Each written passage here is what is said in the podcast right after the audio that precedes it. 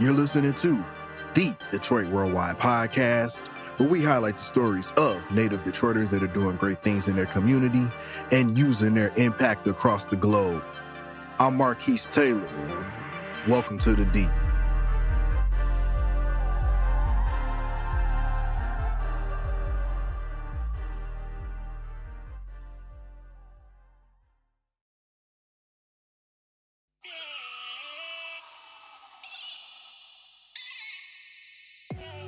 What up, though? Welcome to another installment of the Detroit Worldwide Podcast. I am Marquise Taylor, and on this week's edition of the podcast, we had the opportunity to sit down with someone that is doing some amazing work in our nation's capital. Joining us on the podcast this week was Dr. Leslie Ford.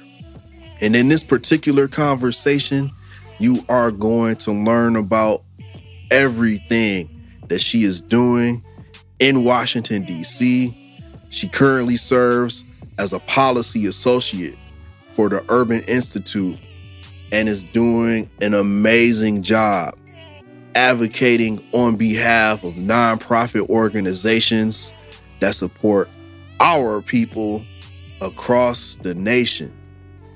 In addition to that, you are going to learn about her upbringing in the city of Detroit, as well as the time she spent at the University of Michigan, Harvard University, and most importantly, Duke University, where she completed her doctoral degree in sociology. Every institution that I just named is world renowned. I cannot say enough about this episode. Shout out to my bro, Dave Tinsley, for connecting the two of us. I hope that you all enjoy this discussion as much as I enjoy recording it. Now, all of that being said, you have heard enough from me. So why don't we dive into the discussion that I had with the one and only Dr. Leslie Ford. All right, this is Detroit Worldwide, and joining us today is Dr. Leslie Ford.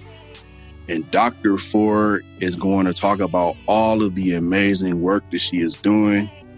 She is not only a graduate of the University of Michigan, she's also a graduate of Harvard, as well as Duke University and she's doing some amazing work in our nation's capital, focused on nonprofits.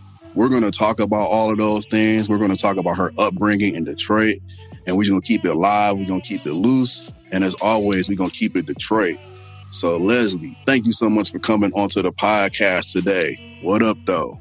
What up, though? Good morning. Thank you so much for having me. I'm so excited to to talk with you and, and share more about myself and learn more about you and talk about the city that I love. For sure, for sure. We had a really good conversation offline, so I feel like that's going to carry over into this episode. And before we get started, I got to give a shout out to my dude, David Tinsley, for connecting the two of us. I got so much love for that dude. He's shown so much support to the podcast. So it was only right that we return the favor and say, David, thank you so much.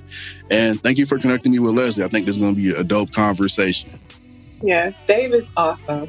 Diving into our first question, I was wondering if you can begin by telling our listening audience more about you and some of the work that you're currently doing. Sure, I'm happy to. So, I am a researcher at the Urban Institute currently. The Urban Institute is a social and economic policy research center in Washington, D.C. It was founded over 50 years ago. Its goal is to provide independent, unbiased, nonpartisan research to federal agencies. And over the years, it's expanded to corporate partners, philanthropy, funders of all kinds who are interested in generating evidence based insights for their work. There are a number of centers, including our Tax Policy Center, our Justice Policy Center, Education, Health. I actually work in the Center on Nonprofits and Philanthropy. And there we do research on nonprofit trends in the US and around the world. We do philanthropic advising. We do research essentially to advance the sector and to ensure it's meeting the needs of diverse communities and advancing equity and promoting justice in the sector. And um, currently, just to give you a sense of maybe the kind of work that I do there, there is a federal evaluation that I'm currently working on. Uh, the Institute for Museum and Library Services is a federal agency based here in DC. And about 14 years ago, they received some authorizing legislation to advance and protect African American history and culture in the arts. And through this authorizing legislation, they received funding to start or establish the National Museum for African American History and Culture mm. in Washington, D.C. And, and as a part of the legislation as well, they were able to establish a grant making program that targets African American history and cultural institutions and HBCUs. And so mm. the evaluation that I'm working on right now is a retrospective evaluation of the impact of the program on, you know, the care and collections at these institutions, its support for museum staff, and just overall the advancing and the nurturing and support of African American museums, cultural institutions, HBCUs, and the, and the professionals who work in those institutions. Mm. Wow, I'm excited to hear the rest of your story. And I say this because having visited that museum a few years ago, really when it first opened. That is a phenomenal place, a phenomenal institution. Now, I do want to take it back to where it all began, Detroit, Michigan. So, my question is to you what did life look like for you back home in Detroit growing up? Wow, this is such a good question. Anytime someone asks me about Detroit or what it was like growing up in Detroit, I always get so nostalgic. I think because Detroit you know, represents like, you know, it's my home place. It's where uh, my grandparents met and married. Mm-hmm. Um, Second Baptist Church on Monroe. Uh, it's where I grew up in the faith at that same church. My mother worked at police headquarters right there on Beaubien. Mm-hmm. I grew up not far from there on St. Aubin and Lafayette. Wow. And so I have like all these warm, like really, really, really fond memories. So I was raised by my mom with my older brother. And, you know, growing up, our, our early sort of education, we both went to Burton International as little ones. And then I went to Bates Academy and then to Renaissance for high school. And, you know, in addition to, you know, being raised by my mom, my aunt and uncle were living on the west side near Seven Mile and Warrington. So I got a lot of time with them. And maybe most importantly, my grandparents were right on Leslie Street between Homer and Petoskey on the west side as well. And so I got to spend a lot of time with them growing up. And I would just say, like, I had, you know, such a, a fortunate, supportive, very, very loving childhood. I felt very like nurtured and protected and I had great exposure. I feel like I went to great schools. I had mentors and teachers and church family and you know a lot of folks who were really really supportive and yeah, I was really fortunate again, like that my grandparents were there. And by the time I was born, they were retired. And so their favorite thing to do is like spend time with me. So I got a lot of extra love and attention. And yeah, I was able to take part in like a lot of programs I did. Growing up, I did ballet at like Marygrove College. And I used to tell people when I was a little girl, you know, I go to Mercy College. But, you know, like, yeah, I went to, you know, summer camps and summer programs and engineering camps and DAPCEP and equestrian camps and you know all these all these things that I think are sort of typically not associated I think with like a the upbringing of a kid who grows up in Detroit. And so in a lot of ways I think my experience was the best of both worlds, you know, sort of growing up, you know, in a real urban environment and growing up around a majority, you know, black population, which I think really shaped and formed like my racial identity as well as my intersectional identity as a black woman. It was great to grow up around a culture and people who are just generally supportive of, you know, and affirming of, you know, what it means to be a black girl and sort of taking those ceilings that might exist in other spaces off. You know, there was never any limit placed on me in terms of geography, like where you grew up, what side of the tracks you grew up on, whether your parents are married or whatever. It was always like, you know, this world is for you as much as it is for anybody else. And I think that Detroit and its sort of like blue collar work ethic and like that history and legacy of like the industrial movements and you know having grandparents and cousins and stuff who worked at plants and that real like work ethic and like what it means to kind of work for the things you want. I think that that was really instilled in me at a young age. And so growing up in Detroit was was a beautiful experience and one that I reflect on really fondly. Uh, awesome, awesome. There's so much that you were able to experience, and there's a lot to unpack. Now, you graduate from Renaissance High School, and then you head over to the University of Michigan. Mm-hmm. So, my first question is What led you to the University of Michigan? Oh. What did community support look like for you during your time there? Oh my goodness. So, the long story short is that my mother and my older brother and my I call him my brother. We don't use the term step or anything like that, but my other brother also went to Michigan.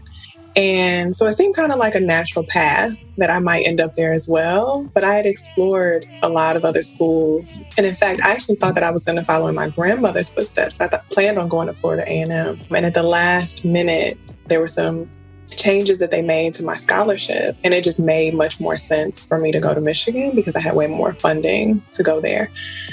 So you know, in addition to, you know, being close to home and being able to see my mom and see my family pretty regularly. I mean, I would say more than two or three weeks didn't go by without me, you know, heading back home and, and visiting with family. The amount of support that I got at Michigan from, you know, other students, faculty, staff members at Michigan was unbelievable. So, I mean, I benefited first from the fact that my older brother was still there when I got there. So, he was a senior when I was a freshman. So, there was that layer of older brother support and protection and just, you know, general, like, that's my little sister. Don't mess with her.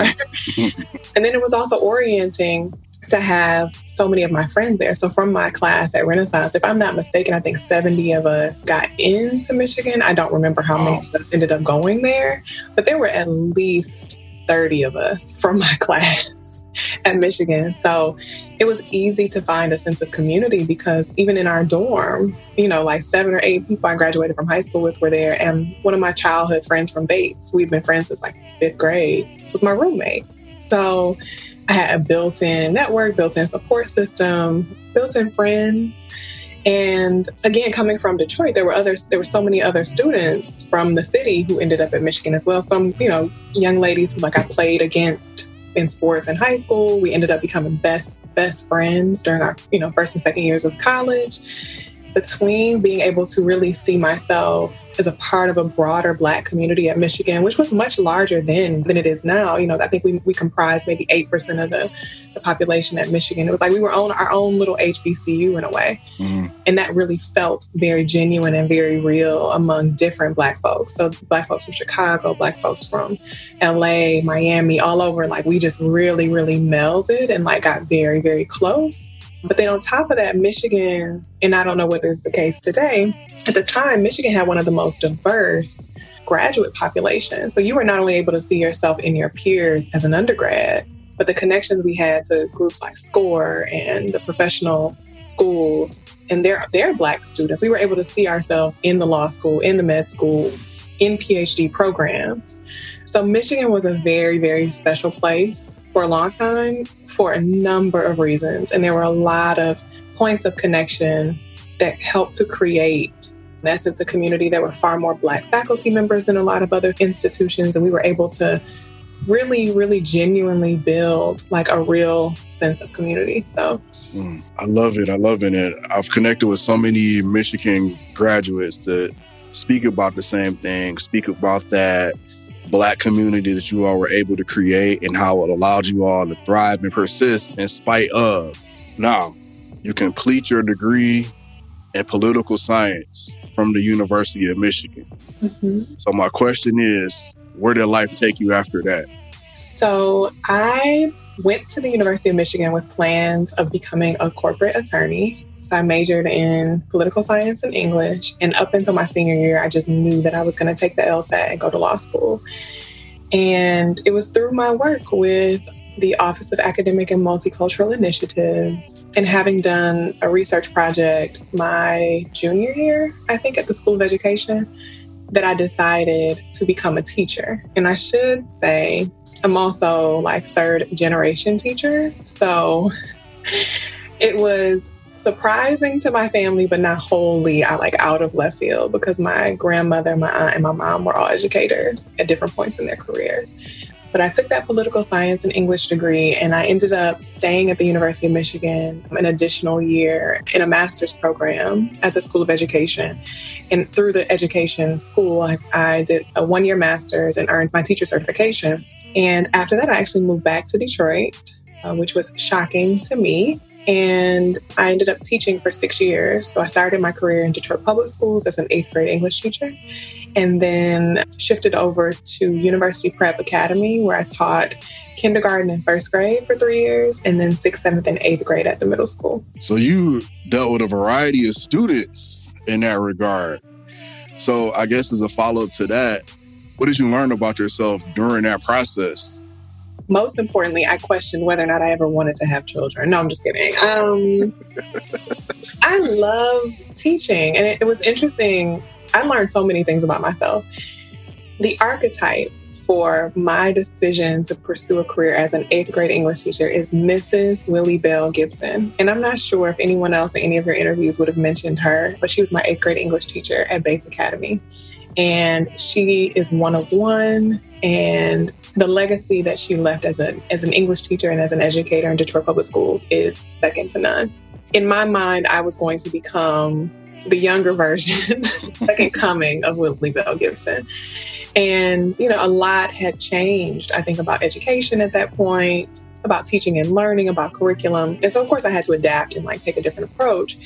But one thing I learned is that being a classroom teacher is easily one of the most exhausting professions that you can that you can endeavor if you're going to do like a good job. And no one told me that I was going to be that tired, that I was going to work from seven to seven every day, that I was going to have to attend to the needs of my students' parents and my students and their diverse, you know, needs. It was not just teaching and learning but that it was, you know, the socio emotional development, that it was the psychological care, that it was attention and attentiveness to their needs outside of school when I went from eighth grade down to kindergarten, I learned so much about myself, just my capacity, I think, for like patience and empathy. Because I couldn't understand why these little children didn't know how to, you know, tie their shoes and zip their coats. I was just like, you need me to do that? Like, what is going on here?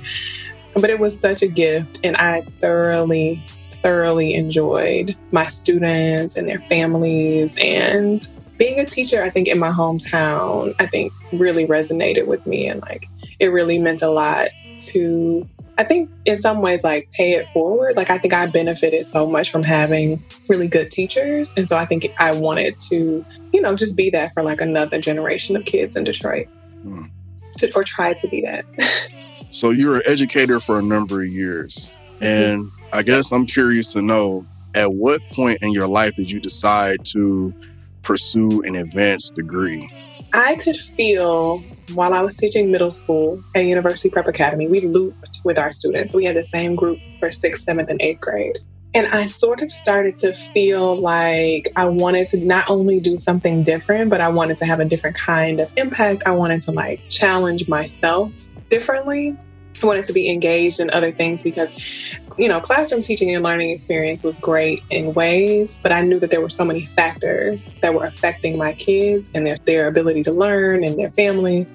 And those were the things, you know, that I started to really get interested in. And so I kind of had that inclination that I wanted to leave when my students were in seventh grade, but I committed to seeing them through, you know, eighth grade and sending them to high school. So while my students were, I think, eighth graders, my last group, I started exploring graduate programs. And I think I was still sort of into, you know, just my focus was on education and like how to improve educational outcomes, how to close racial gaps and disparities in outcomes between, you know, Black kids and whatever measures or markers they're using, whether they're white students or Asian students or whatever. Mm-hmm. And I knew that my students were perfectly capable, but there were other factors or conditions that were invisible that were influencing the schools that they attended, their parents' ability to, you know, be present and active, and economic factors and social factors and races. I just knew that all these things were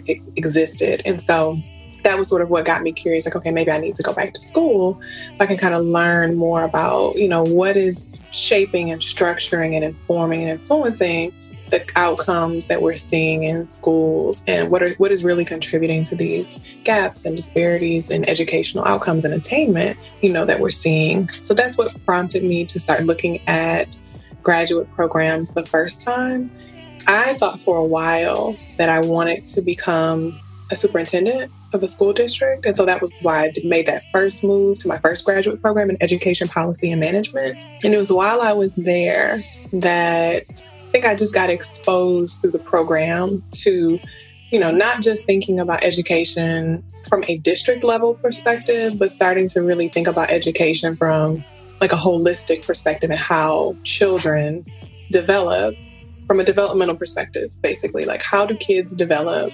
biologically, neurologically, in terms of neuroscience? What prepares them to do well in school? What factors happen in the family that might be structuring and, and, shaping their, their opportunities. So, again, while I was in that master's program in education policy and management, one of my professors actually told me that he thought that I should pursue a PhD.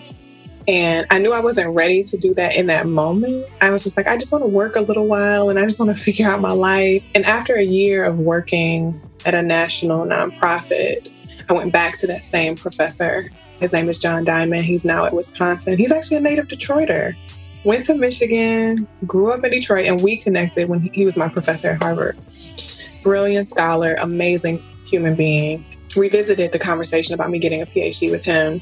And he's who sort of helped me, like, sort of guide me in like the direction of like which programs I should be applying to. And so that's what led me to to pursue the PhD.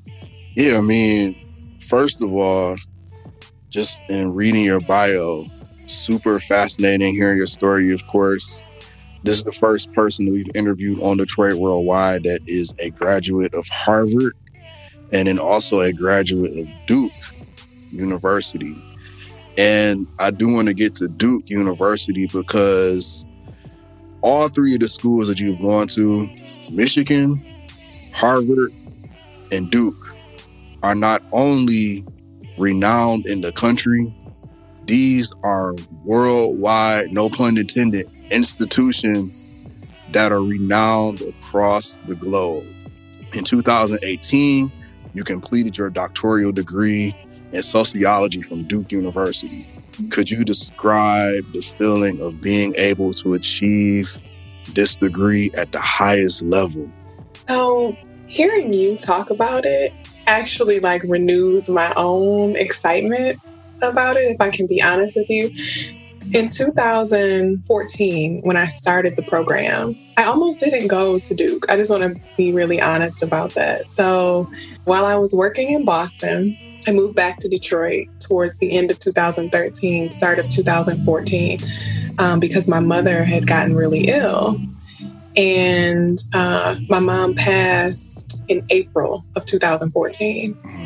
And, you know, that was around the time when, you know, decisions had been coming in and I had gotten into a couple programs and I was trying to decide whether or not I could go or like, you know, whether or not I could leave Detroit. I, I had made the decision, you know, certainly if my mom, you know, needed my care, like I wasn't leaving. I was like, I was going to defer.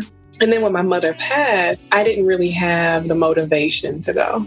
But my mother had talked to my aunt and my godmother and told both of them, like, you know, whatever happens, you make sure Leslie goes to Duke. So I think I felt it wasn't pressure, I think, but the sense of, you know, duty, you know, to honor my mom's wishes to go forward with the program. And so it was a tough, tough, tough transition. So it was hard to leave home under those circumstances. It was difficult transitioning to a program, I think, while grieving. And, you know, it was just a lot, a lot of emotions. So to answer your question, I felt, I think more than I think I felt accomplished, I think I felt relieved.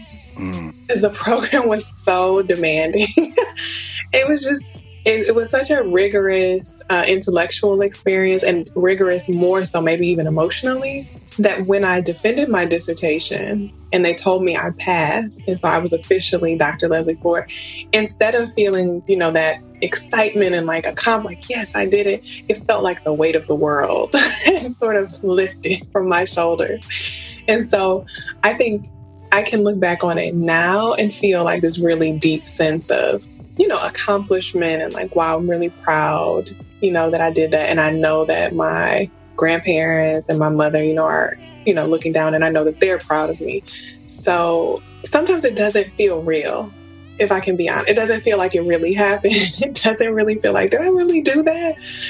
And I guess I say this to anyone, maybe to anyone who listens who has experienced like those big losses. Like sometimes it's hard to feel you know, the same joy that you might feel if the person who would celebrate you the most isn't there, right? Mm. So I feel more connected to the experience now and more like proud of the accomplishment. Like, wow, I did that's fantastic. Like I know my like this is what my grandparents would have always wanted, this is what mommy always wanted. Mm. So it's that deep sense of like more like gratitude, like wow, like look at everything they did for me to get here, right? Like, you know, my grandfather's family, they were coal miners and he worked on railroads and worked at the plant. And Mimi came from like super racist rural Florida and, you know, made her way to Detroit and worked at Uniroyal and then became a teacher and just like really laid that foundation. So I think more than anything, I think I feel just really grateful that, you know, in just one or two generations, you know, I can stand on my ancestors' shoulders, like literally, and on the the legacy that you know our family left to me, and feel like I like did right by their work. Because I know it has very little to do with me being special, but more like everything to do with like the sacrifices that they made for me to be in a position to even try to navigate these spaces. So. Mm that part feels really, really like a super blessing. And I know that they're they're proud and I feel I know the city is proud, you know, like it's just so such a gift, right? To come from where we come from and to be able to accomplish anything really. So yes, I feel very proud of, of finishing the degree and really grateful that I was able to go to a great school and, you know, do work that focused on black folks. So I love it. I love it. And we definitely are proud. I know I'm proud just just reading your bio and some of the work that you've been able to do. And um, before I get to my next question, I know it happened a number of years ago, but condolences to you on the loss of your parent. I know that probably was not easy, especially in a program that was as demanding and rigorous as a PhD program. So I just wanted to extend my condolences there. Thank you. So, since graduating from Duke, You've been able to lend your knowledge, talent, and expertise to the nonprofit world. Could you tell us more about the work that you're currently doing at the Urban Institute? Sure. Absolutely. So I was really, really fortunate during my graduate program. While I was at Duke, I think two, there were so, two sort of interesting career turning points. One was during the third year of my program, uh, I got a, an internship. So I had the opportunity to work at the Kresge Foundation, which is the headquarters are based in Troy, Michigan, for a summer because my interest had been piqued about nonprofits and the philanthropic sector. And I was at a point in my graduate program where I was really, really interested in the research that I was doing, but I was also really interested in the practical application of the research that I was doing. So after I interned at Kresge, I think I was pretty sure that I wanted to pursue a career, not necessarily in the academy, but rather maybe at a foundation in the nonprofit and philanthropic sector. And so the other turning point was I was able to connect and sort of build my network in the philanthropic space in North Carolina while I was in graduate school, which was a real gift. And so when I finished my degree at Duke, I moved to Washington, D.C. and took a position as a policy associate at the Center on Nonprofits and Philanthropy at the Urban Institute. And just to give you a sense of like the, the kinds of work that we do, Urban is sought out to provide evidence based research for a number of entities. We've done several things with these entities. One, we've worked with them to provide technical assistance. So, for these funders who work with grantees, many of the grantees that they work with, you know, are doing frontline client facing work in cities around the country. And in some cases, they need to build or strengthen or develop their data and evaluative capacity to sort of, you know, be able to measure and evaluate their programs and processes and also make sure that their, their programs are running efficiently to meet the needs of the people in the communities that they're working with. Then there's this sort of straightforward work that I do on equitable grant making and participatory grant making. So the history and the legacy of philanthropy in this country is really, really, really complicated because for everything that we know about capitalism and everything we know about how wealth is accumulated, it is often at the detriment or to the detriment of people of color. And it's often on the extraction of labor from Black folks in this country. So for many of these philanthropists or individually, you know, very, very, very, very wealthy people who've, you know, accumulated wealth over time, they are now trying to give back. And they're trying to give back in just and equitable ways. And sometimes need guidance on how to, to structure their strategy. So one thing that I, I do is I do research on equitable and participatory practices to see, you know, if you adjust this component of your grant making process or your practice or your program, does it lead to a more equitable outcome? Meaning, does it impact the communities that you want it to have an impact on in a just way? So rather than, for example, funders giving you know millions and millions of dollars to white led large organizations what happens if you give money and invest capital and capacity building support in smaller black led organizations at the community level. So it's sort of my job to to do research and make recommendations on essentially how to target investments in ways that benefit uh, and strengthen Black led, Brown led, Asian led, Indigenous led organizations. And then I think maybe the last component is philanthropic advising. So sometimes people come to us with questions about program design or strategy or how to structure a grant making process or how to formalize a funder collaborative. And so our team will work together to provide them with guidance on how to do that. And we often try, you know, to the best of our ability to keep equity at the center of that and to actually think about, you know, what ways has grant making been inequitable and, you know, unjust in the past? And how has it prioritized and lifted up and valued white ideologies and white processes and white practices? And how can we shift those so that we're building power and so that we are strengthening Black led organizations to work within the communities that they operate? Mm. So, saying all of that and just the variety of things that you're able to do in your role, what would you say is the most rewarding aspect in this position? So that is a an interesting question. The thing that stands out to me honestly is over my first like I think year and a half with the organization, I was able to interact with grantees a lot. And so through one of our relationships with one of our funders, I got to talk with them, visit their sites, learn more about their processes, what they needed help with.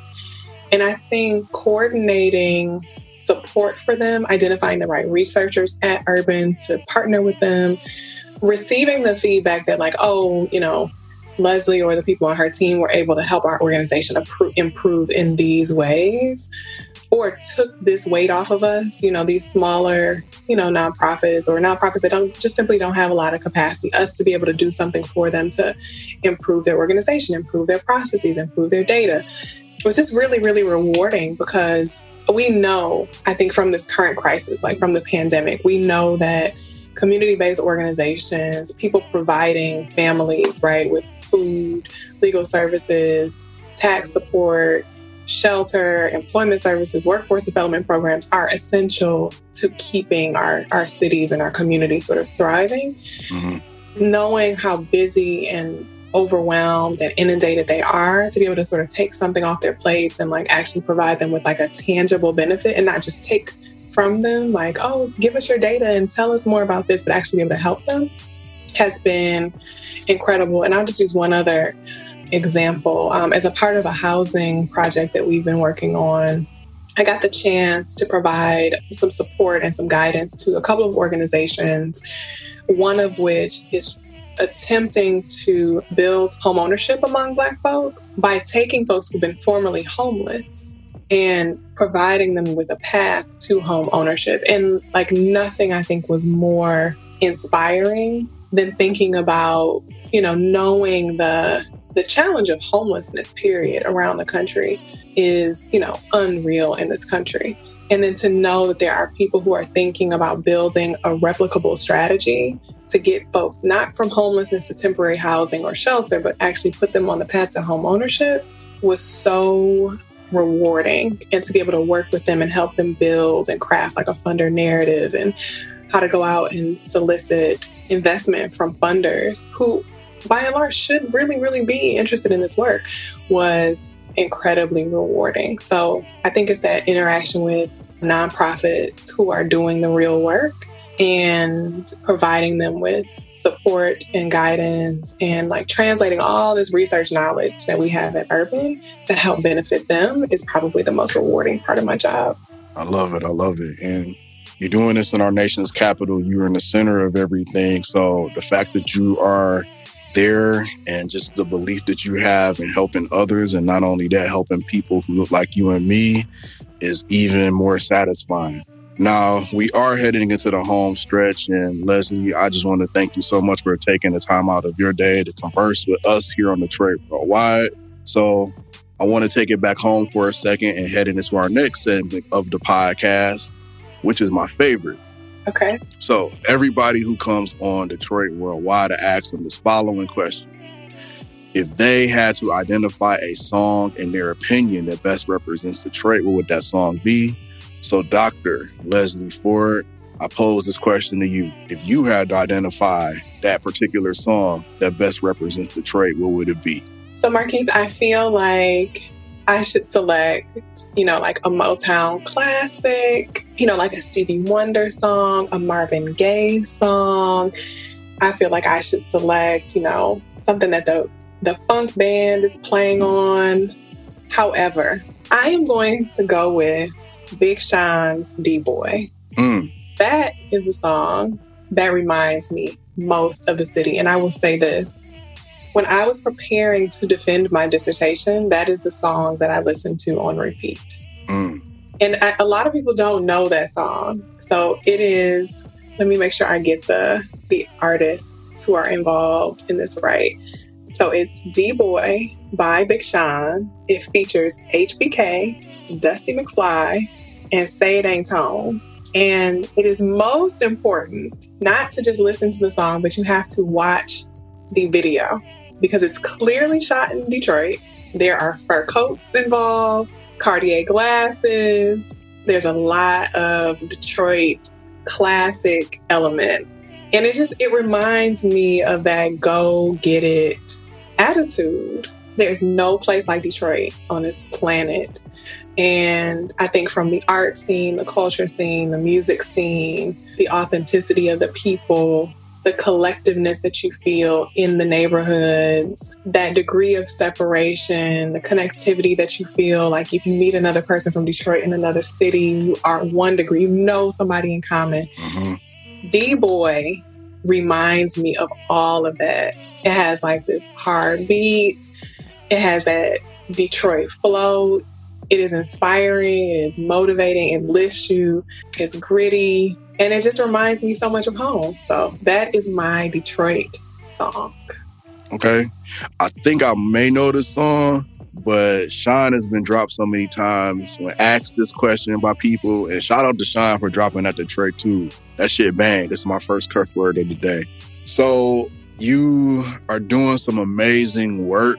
What does the future look like for you and how can we best support you as a community? Wow, that is such a great question. So, I am actually trying to find ways to translate the work that I am doing at Urban more into Southeast Michigan and Mm. trying to develop more partnerships, more relationships, and take just some of those learnings. I think not from DC to Detroit, but take some of the learnings from Detroit to DC and other cities.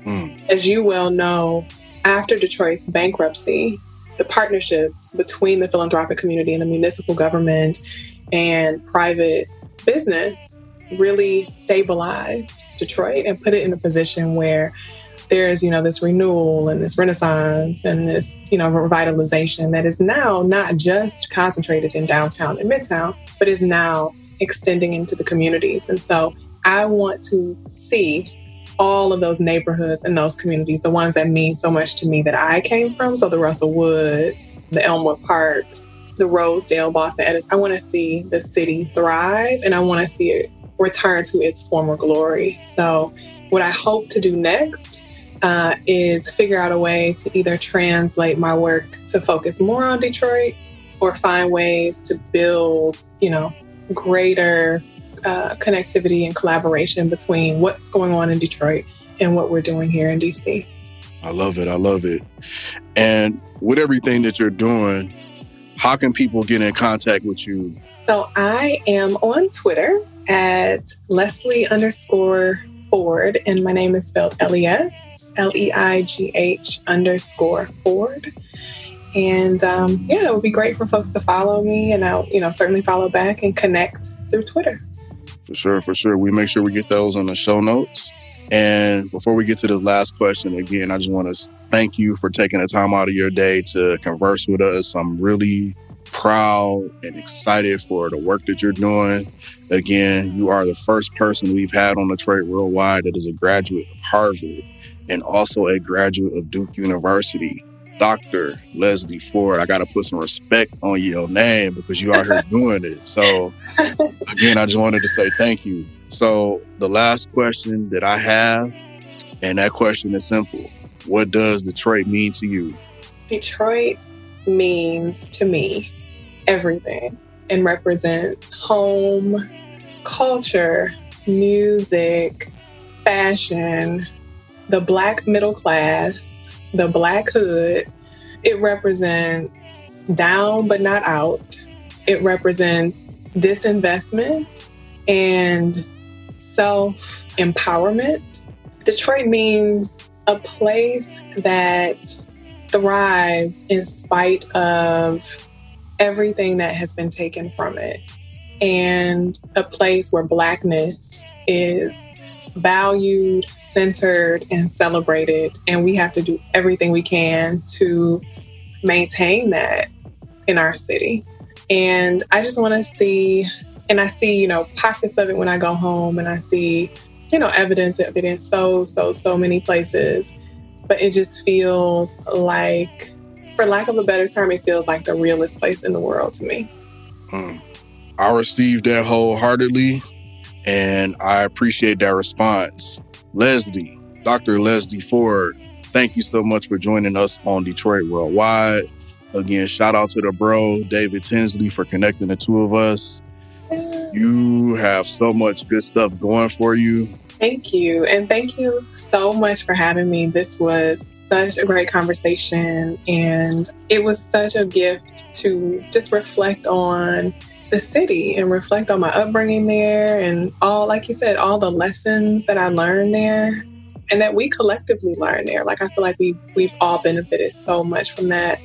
And um, I'm so thankful for you for doing this and finding another way to like for those of us who I think are in this Detroit diaspora to remain connected and to have something in common to sort of reflect on. Like, thank you so much for doing this. And thank you for allowing me to chat with you on your platform. I really appreciate it.